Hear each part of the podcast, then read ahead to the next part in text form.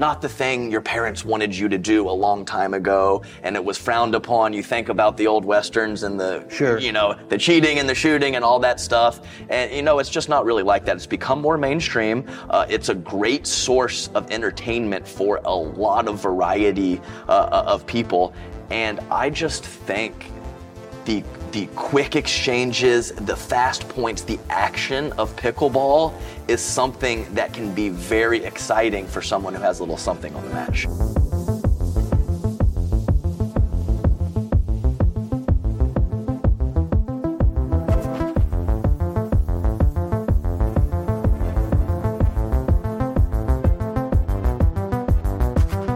Hello, welcome back to the future of pickleball.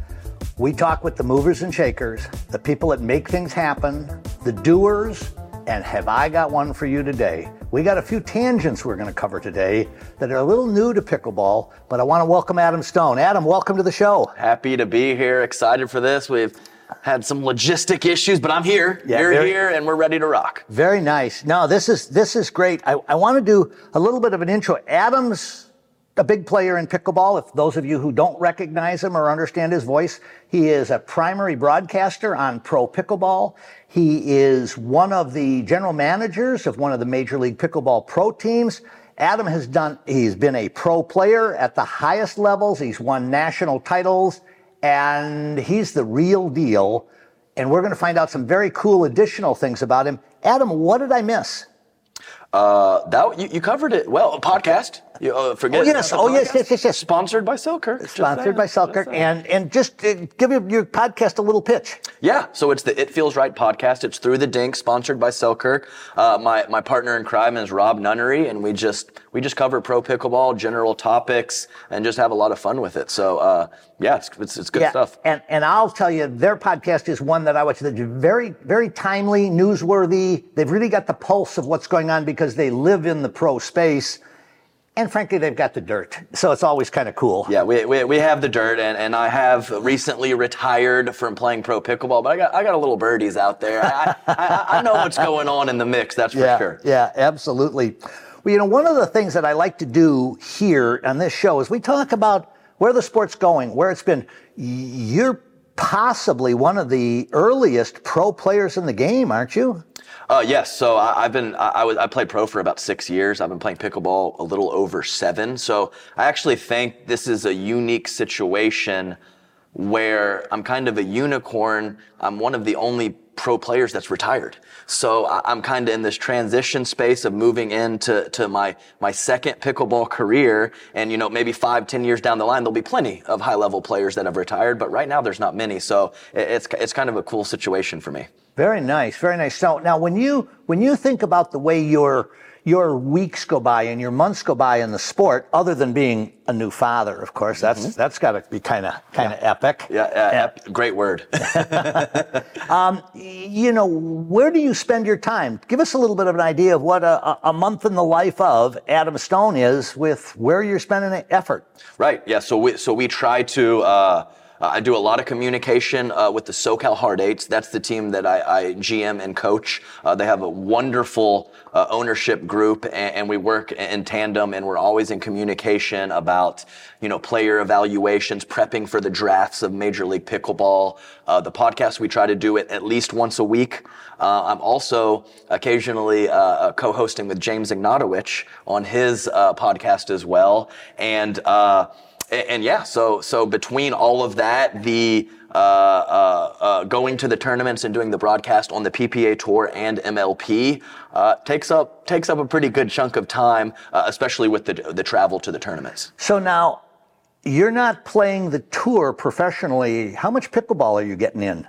Uh, so I actually was leaning towards kind of moving into this part of pickleball. I, all, my main goal was to get good enough to have some results, being known in the community, and then use that to do something uh, in my second pickleball career. So uh, that was the goal, and I was uh, able to do that. So uh, yeah, I'm I'm happy with where I'm at right Yeah, now. very cool, very cool indeed. You know, something that uh, you guys, most people, other than the real hardcores in the center of the pickleball swirl, don't know about Adam is he lived for a long time as a professional pickleballer. No, no, not a professional, a professional poker player before he was a professional pickleball player. That, that was a perfect lead in because there's a lot of similarities between the two. Pickleball, uh, poker Really? match together, yes. So Guide me. Yes. So uh, I have never seen. I, I played professional poker for probably about 12 years.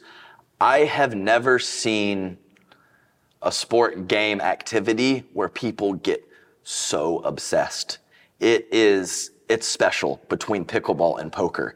And I think that there is a really cool dynamic that in poker you can do th- there's a lot of variance in both sport and game and you can do the wrong thing in poker and it works out for you and you can do the right thing and it doesn't work out for you in a small sample and i think that happens a lot in pickleball as well you can make poor decisions and win the point, or you can make uh, good decisions and not win the point. So you have to go with a sustainable long-term strategy and not let those short-term results be results-oriented and affect your long-term strategy. Very cool. I have never thought of that, but it is, well, I shouldn't say that. I think of it sometimes, usually when I'm down about eight, six, and I've missed three third, third shot drops in a row, and, uh, uh, and that's it. So, you know, I really do want to talk a little bit about poker. Mm-hmm. And one of the things that's happening in pickleball is it's looking like we're really getting close to having gambling become part of the sport of pickleball as a as somebody that's actually been in the serious gaming world, how do you see this thing actually happening? What will people who perhaps may not even be pickleball players, but are intrigued by the play of this new gambling opportunity? What do you think is going to happen? Oh, I, I think it's very exciting. Uh, it's uh, not just poker, but with sports betting, gambling in general. There was, you know, a lot of. Uh, uh, it, it was kind of uh, not the thing your parents wanted you to do a long time ago, and it was frowned upon. You think about the old westerns and the, Sure. you know, the cheating and the shooting and all that stuff, and you know, it's just not really like that. It's become more mainstream. Uh, it's a great source of entertainment for a lot of variety uh, of people, and I just think the the quick exchanges, the fast points, the action of pickleball is something that can be very exciting for someone who has a little something on the match. Now, th- so that's perfect. So one of the things that I've been trying to anticipate or figure out, maybe you can shed some light on it, is how will bets be constructed? How will things be done? You know, I know horse racing and you know parlays and and uh, Certainly. Uh, so how do you think the actual bets will be constructed? It is it is wild. To uh, 20, 25 years ago, you maybe you bet the money line or you just bet a team to win. Now it is you can do live betting, you can do future bets of who is going to win the tournament. You don't have to bet on a specific match, but there is a variety of prop bets that are great for pickleball. It could be over under amount of points. It could be over and under uh, amount of third shot drops uh, missed, and, and, and a variety of different ways Yeah. uh, uh, to entertain uh, the gambling audience. So uh, I I think it's. I think it's a great spectator sport, and I would even uh, think, uh, you know, as a gambler, it would be more exciting to wa- watch a pickleball match you have money on than say a tennis match. Yeah, yeah. You know, actually, one of the things that I'm thinking of, I mean, it's so many tournaments around the country. I've come to know a lot of the players. A lot of the players that I don't know, I know a lot about them and how they play. Would it ever be conceivable that I could be sitting there on my phone during a match and having having opportunities to make new decisions or new plays based on what's happened? Oh, absolutely. Like I said, the, the live betting. So you can, you know, 50-50 at the start of the match. One team gets up 4-0. Those those odds shift and you oh press that button real fast. Oh, and you, fun. so so you can bet throughout. Um, uh, the the internet, the technology has really made it very accessible, and there's a variety of ways um, to um, yeah to, to to enjoy it. And and let's be clear if you play pickleball, you love to watch. You you know the talent, but some of those players that are a little newer to the game or maybe don't know as much Yeah. about it, Yeah. they don't understand the talent that is with these uh, these shots and these players. And if they just have a little something on it, that is going to get them into the game. They're going to start loving it because everybody gets addicted. Paul, Yeah. al- I always say.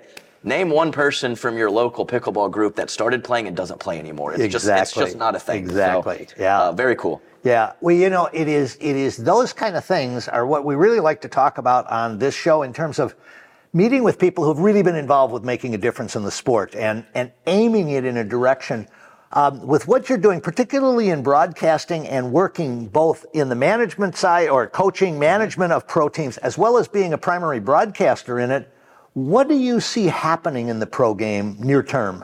Oh my goodness, uh, things are just moving so quickly. Um, I think what we're really going to see is uh, just the, the pro sport being a little more professional. I think a lot of these players are going to have small teams. We all, we already see uh, Lea Jansen. She is she's working uh, in the gym. She has a tracking coach for visual tracking of the pickleball. And when you have uh, a little more money coming into the sport, you can get uh, the support of a team and have some extra people that help you. I, I don't care who you are in the sports world. You don't get there by yourself. And so to, to see uh, the ability of these pro players uh, have some extra tools at their disposal, I think it'll be very exciting.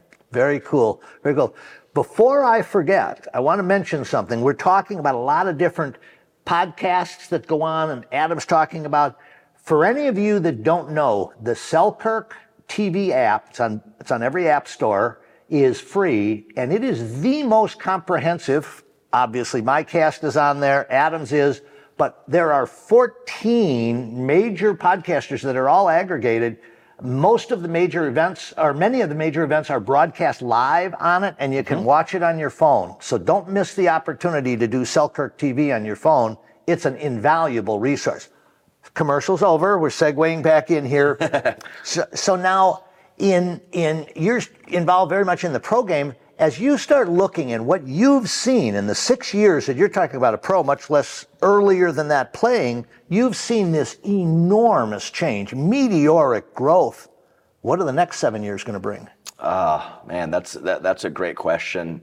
Right when I came in, those paddles were smooth as a baby's butt. You couldn't really grip the ball. The game was completely different. We see a little more fast paced and the ability to execute offensive shots uh, from different positions with the spin that you can get on the paddle. So I expect the game in between the lines to get even faster and have uh, the ability for more exchanges and more firefights, which I love as a player, and I'm I, I like watching those as well. Yeah, so, yeah. Uh, and then outside the lines, the business part of it, as we touched on a little bit earlier, uh, lots of sponsorships coming in, and it's not just pickleball sponsors anymore. We're kind of kind of like golf. You're getting the investment companies and some of the right. bigger non-pickleball companies to invest. And, and you know, uh, you know, money changes a lot of things. You know, maybe not all 100% for the good, but when you have that in there, there's a lot more options uh, uh, for players for uh, companies, and, and, there's just a lot more opportunities in the sport, whether you're a player or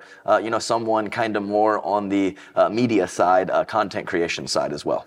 You know, it is it is. Believe it or not, I'm an older man, and uh, and I was actually around. The, the tennis game when it came the pro game began in the early 70s mm-hmm. I was a young man i'd grown up playing tennis I was at events where the greatest players in tennis's history, Rod Laver, Ken Rosewall, Stan Smith, were no further away from me than you are, like we are currently in mm-hmm. pickleball.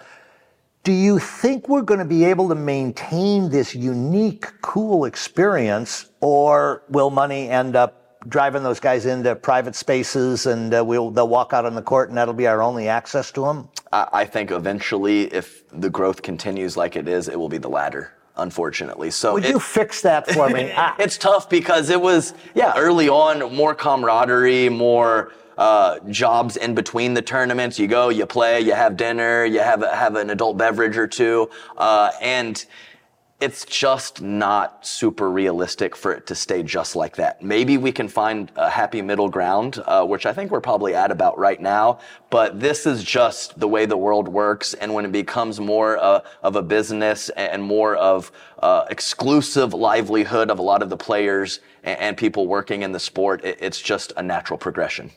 Maybe we could put up a glass wall where we Yeah. could still say close. I like Very cool. You know, I'm going to tell you one of the things that I I love about what we're we the collective and doing in pickleball, and particularly what I do with this show, is getting a chance to meet people like you. When you think of of where we're at, you've got a child that's six years from now is going to start playing pickleball. I'm guessing. Probably so. Probably maybe before. Maybe before. um, what do you? What would you like to see from a parent, family? You know, uh, that dynamic is is really in my sweet spot in terms of I love seeing young families and bringing kids in and this camaraderie. Any visions that way as a new dad? Oh no, that's a great question, and you know I think the average pickleball player when I first started was about 78.4 years old, and that number has dropped drastically. Sure. So you can see. Uh, some of the younger uh, players getting it, and the fact that it's such a social sport, I really think it can grab that, you know, that 20 to 30 range, uh, maybe uh, young singles that can have that, have a couple drinks, play, and, and all that stuff. So uh, to, to get it into schools, to make it part of a curriculum to where it's it's you know more of a mainstream sport like some of the baseballs, basketballs, and footballs, I think is something that that will happen more and more. And uh, I think that that's very exciting. And, and just to think or to mention pickleball in the same breath as some of those other sports, as you could, you know, you couldn't have just played another sport and converted to pickleball. You could just be a pickleball player. Right. I think that that's that's great. Yeah, you know, it's interesting. There are there are two states that have stuff going on that a lot of the industry doesn't know about yet. Uh, the state of Arizona has is now reaching out. The Board of Education is reaching out to its school systems, asking them to add more pickleball courts on their middle schools and high schools because they want to broaden the curriculum in phys ed. State of Utah has 15 high schools having an intramural pickleball event that just finished. So these things are, are happening so fast, and I think when we get some role models of this, it'll be great for other states to look at and see. Um, so I think that's all positive. One other thing, though, are you doing anything, or is there anything that you're aware of with the growth of youth pickleball in the pickleball space itself? Right. So uh, I I definitely try to do some charity work, some exhibitions, some things like that. But uh, there is an, an exciting development. The uh, the APP Next Gen and Ken Herman has put together a group of players. Uh, that are kind of on the cusp of getting to the pro level, and they're in the mid, late teens, and a couple in their early 20s. And I am having the pleasure to work with them with uh, Chad Edwards, Simone Jardim's husband, and I I really like that development process. Sure, so, uh, especially when you're working with someone that has some really nice tools at their disposal, you can see the levels when they level up, and you can see it, and you and you feel like you have a part of that. Right. And I think that that's a really cool feeling and something that I would like to have some aspect of what I'm doing in pickleball be involved uh, with with some of the younger players. Uh, I, I would like to do that always. You know, it is. It is. I've been very involved in trying to help launch youth pickleball for a long time. Um, we're we think we finally got the secret sauce for spring of 2024 to bring it nationally.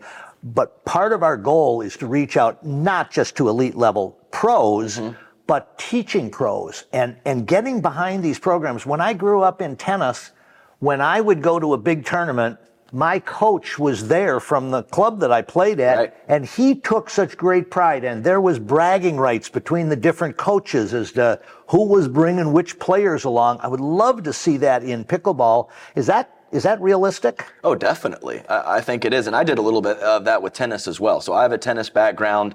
Uh, I played in college. I stayed on to be the grad assistant there. And I did a little, you know, some country club lessons and that kind Sure. of thing working with juniors. And I think that's exactly what could happen with pickleball. And I think it's great. And not to mention, could, could there, could there be a better intramural sport than pickleball? It's absolutely perfect. Uh, the social aspect. So uh, I, I think I think the youth and, and getting them involved in the game is is something that is for sure going to happen. Ah, I've got an idea for you. Okay. So imagine that kid that's not the biggest tall. He's not making the varsity football team. Mm-hmm. He's not tall enough to be on the varsity basketball team. He's not quick enough to be on the soccer team. You talking about me? well, I don't know. Maybe I am.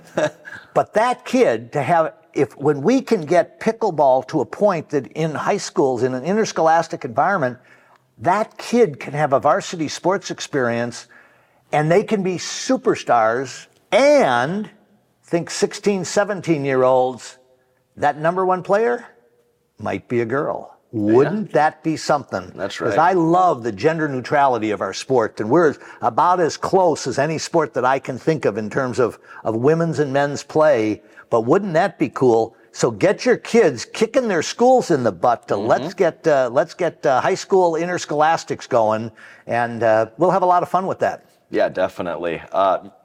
I'm in. I'm Cool. in. Cool. Well, I told you we were going to have a good one today. I want you to watch, get your Selkirk TV app going, watch gambling. I'm going to get a little bit of coaching on how to place those prop bets from Adam here. Thank you all very much for being with us today. Next time.